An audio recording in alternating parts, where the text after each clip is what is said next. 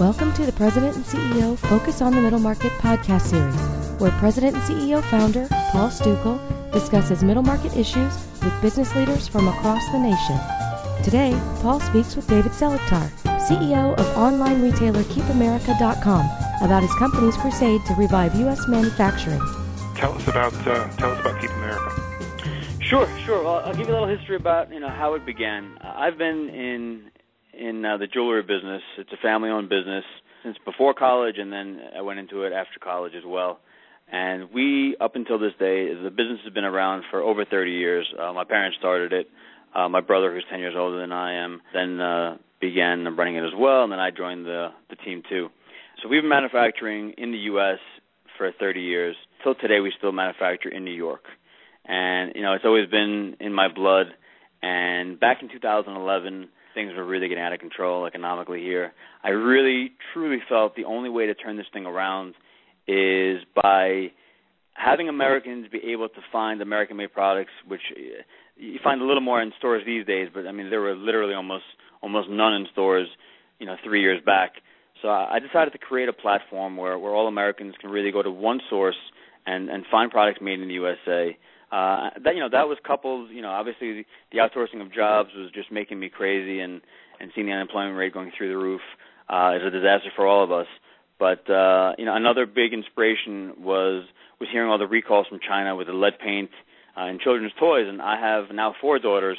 Uh, at the time, I had uh, my third daughter was born, and I actually came home one day. True story. I come I come home and I see them playing in the bathtub after work, and um I, I see like literal, literally paint chips floating around in the bathtub. And I grab mm-hmm. a couple of the toys, and obviously they're all made in China at the time. You know, now I, I, I strictly buy Little Tikes and other companies, smaller, smaller, uh, smaller toy manufacturers that produce here, uh, where I know you know they're high quality, safe products that I don't have to worry about my my infant at home putting in her mouth, and God knows what's in there and what what chemicals are are, are in the product. So you know the concern for for for safety of, of my children and, and the concern for for jobs being shipped overseas is really what inspired me to get this thing started.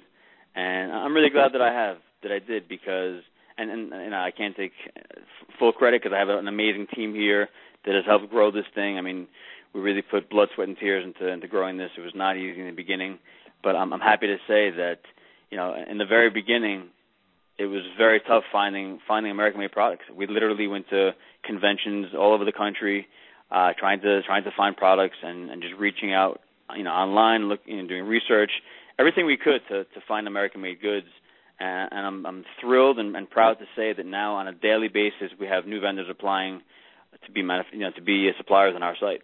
Oh, that's great. So I mean, so it sounds like you've you've gotten over the hurdle of if there were if there is such a thing uh, of of uh, identifying, you know, entirely U.S. made products, right? I mean, so it sounds like that that that's uh, that's something you overcome. Sure. Yeah. I mean, look, the first year was very challenging. You know, just finding the vendors. Um, then we've kind of moved past that. Like I said, uh, with them approaching us, and as far as verifying it, you know, we we definitely do our research and due diligence, uh, looking at the key components, making sure these these products are actually made here uh, and, and that the uh, the materials are actually available here. And what we do is we comply with the Made in USA standard provided by the U.S. government, by the Federal Trade Commission, and we make sure our vendors follow that. They sign a contract confirming the products are made here. And look, if someone's going to commit fraud and, and change tags and do something illegal, uh, there's there's nothing anybody could do about that.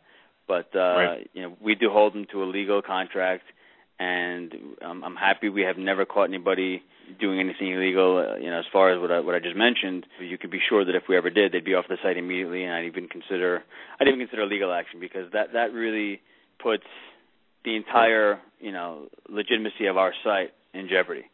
And sure. we take that very seriously because we want everyone to feel comfortable going to our site. These products are actually made here in America. Well, it's really remarkable. I mean, going through your site, that and this is going to sound terrible given all the news that we always get, but I'm astonished that there are so many products that are like clothing and some of the accessories that you've got. I mean, because you've got a, a pretty wide range of stuff here. I'm really quite astonished that there are still folks in the U.S. that make textiles. Yeah. I was really astonished at how much product you've got, and it sounds like you're building pretty rapidly. Is that true? Yeah, I mean, uh, we have 12 categories across the board, everything from apparel to furniture to jewelry, children's products, uh, accessories. Uh, we have over 300 vendors nationwide, uh, coast to coast, and, and literally almost every single state, and over 7,000 products. So there really is a wide array of, of products available out there, and it is a misconception. Look, it, obviously textiles in the U.S. You know, the industry isn't what it was uh, 30 years ago, but it, it is a misconception that nothing is made here anymore. Uh, there are there are plenty of you know small businesses that still produce here uh, with low overhead, so they're able to compete with outsourced pricing. You know, we drive a lot of traffic to our site, and we've been very fortunate to have media coverage nationally from you know both left wing media and right wing media. I mean, the beauty of what we're doing is whether you, you lean left or lean right politically and socially, this is something everyone can agree on that that supporting American manufacturers will help our economy. So right. you know, bring, bringing traffic to our site through the help of, of the media and, and people like yourself, and, and we really appreciate it because it helps helps get the word out there. Uh, we're able to offer certain deals because we get high volume orders with these manufacturers, and it makes their month, it makes their year. They can compete with the outsourced pricing, and it's really a win-win for everyone, for them, for us, for the American consumer, and for the American economy. That's great. I mean, do you find a do you find that there's a, a quality improvement uh, here in the U.S.? And I I know that's a really generalized question, but some of the issues that, that we have dealt with in our own business, there's that sort of roll the dice kind of of issue with with China, you know, with the manufacturers um, either in terms of the quality of the product or in terms of the timing. When Chinese New Year's rolls around, all all schedules just go right out the window, right? Oh, everything, you know, everything's shut down completely. Sure, yeah. But even then, you know, even when they say, okay, we're going to get this out before Chinese New Year, and they don't, you're sitting there sucking wind. I mean, because you you don't have the product to sell.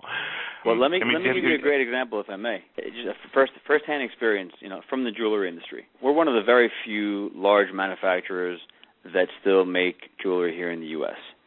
You know, I speak to people who import everything from overseas, uh, whether it be South America, whether it be China. A huge advantage. Now, sure, the the labor costs overseas are cheaper, but there is no substitute for being able, when you mention quality, for being able to literally walk downstairs to the factory while it's in production and you catch a mistake, everybody makes mistakes. Doesn't matter where you're manufacturing. Mistakes will be made because humans are involved, and and we all make mistakes.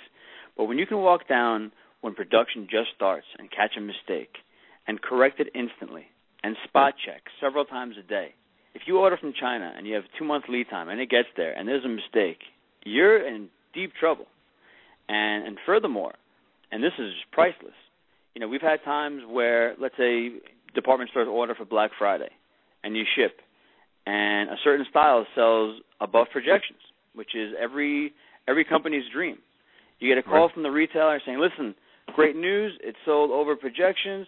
We'd love to reorder so we can have it in time for Christmas." If you're manufacturing overseas, there's no chance you're doing that. If they know they can rely on you to turn it around in two weeks and get it there before Christmas because you're making it in the United States, you're the guy they're going to call, and that's priceless.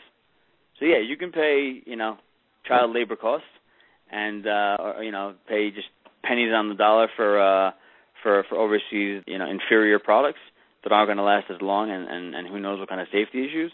But there is nothing, there is no price you could put on the fact that you can you can spot check quality and implement a reorder literally instantly. And the fact that your customers know you can come through like that uh, really helps build relationships and helps grow your business. I'm sure you saw recently that um, uh, I believe it was the World Bank came out with a report saying that that by their methodology, China was going to surpass the U.S. Um, as the the most powerful economy this right. month with or this year, and I look upon that as being somewhat dubious. I mean, they they really took the only sort of tortured metric they could get to get to that point. I mean, considering our our GDP is almost twice the size of China, I, I have a hard time buying that. But having said that, I mean, China's obviously um, they're still growing rapidly, even though they're having a, a bit of a slowdown right now. You know, what what do you think is driving that? I mean, there's the I guess there's the obvious things uh, in terms of you know low wages and such, but are there other elements with respect to uh, China's surge that that you identify relative to the U.S.? Well, for sure, for sure. And you know what? Even if if they don't pass this this year, the overall perception around the world, uh, in Europe and Asia, uh, already they already see China as the economic superpower that we once were, which is is terrible for for us as Americans overall. But but in regards to your question, as as far as as far as how they've accomplished this, I mean, to be honest, we're really not not competing on a level playing field. I don't know if you recall. I think it was at the end of last year where a Chinese worker actually put a letter into some Halloween decorations that was found by an American here in the U.S. And he described conditions at a Chinese labor camp where they worked 15-hour days.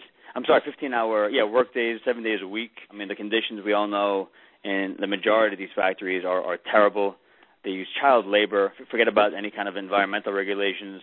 You know, the uh, the comparison of what they make, you know, there to here, you're talking about a few dollars a week or a few dollars a month, even in some in some of the worst circumstances. So I mean, when you're competing with that and the way they manipulate their currency, I mean, it's just it's just to compare. It's like it's apples to oranges. Look, this didn't happen overnight. This took years and years, and to be quite honest, to fix this won't happen overnight either. Uh, what we have to do as Americans is right now rebuild our infrastructure. We have to worry about our youth that are in college that are coming out with insane debt from student loans. Uh, you know, what, what boggles my mind, uh, and this kind of all ties together with uh, with the future of, of, of really taking this back and getting back on top, is, is the fact that student loan that student loan interest is is nearly twice that of a mortgage rate. I mean, you know, I have I have employees who, who are here right out of college, and they come out of college and they they tell me they pay over seven percent interest rates, and that, hmm. that's that's that's literally about double my mortgage rate. How do you yeah. expect how do you expect students to get into the workplace, entry level positions, uh, whatever salary they're getting? It's going to take them years and years and years to even come close to paying off student loans before they can even consider getting married, starting a family, getting a home.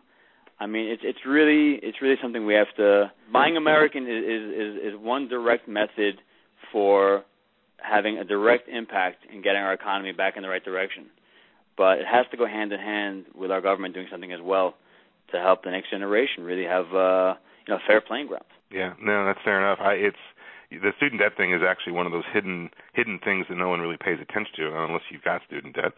Um, that and you said it beautifully. I mean, the the economic impact of having that debt overhang the minute you get out of school, it delays so many things that could not only help them in their life, you know, getting married's a good thing, you know, uh getting a mortgage, you know, starting to build, you know, a life. Right. Yeah. You know, it, has to, it all has to be on hold because everyone's uh, everyone's broke because they're paying back their their debt, even if they can get a good job. So, no, I hear you. I think that's uh, that's an interesting uh, observation. Be sure to check back for future episodes of the President and CEO Focus on the Middle Market podcast series. Thanks for listening.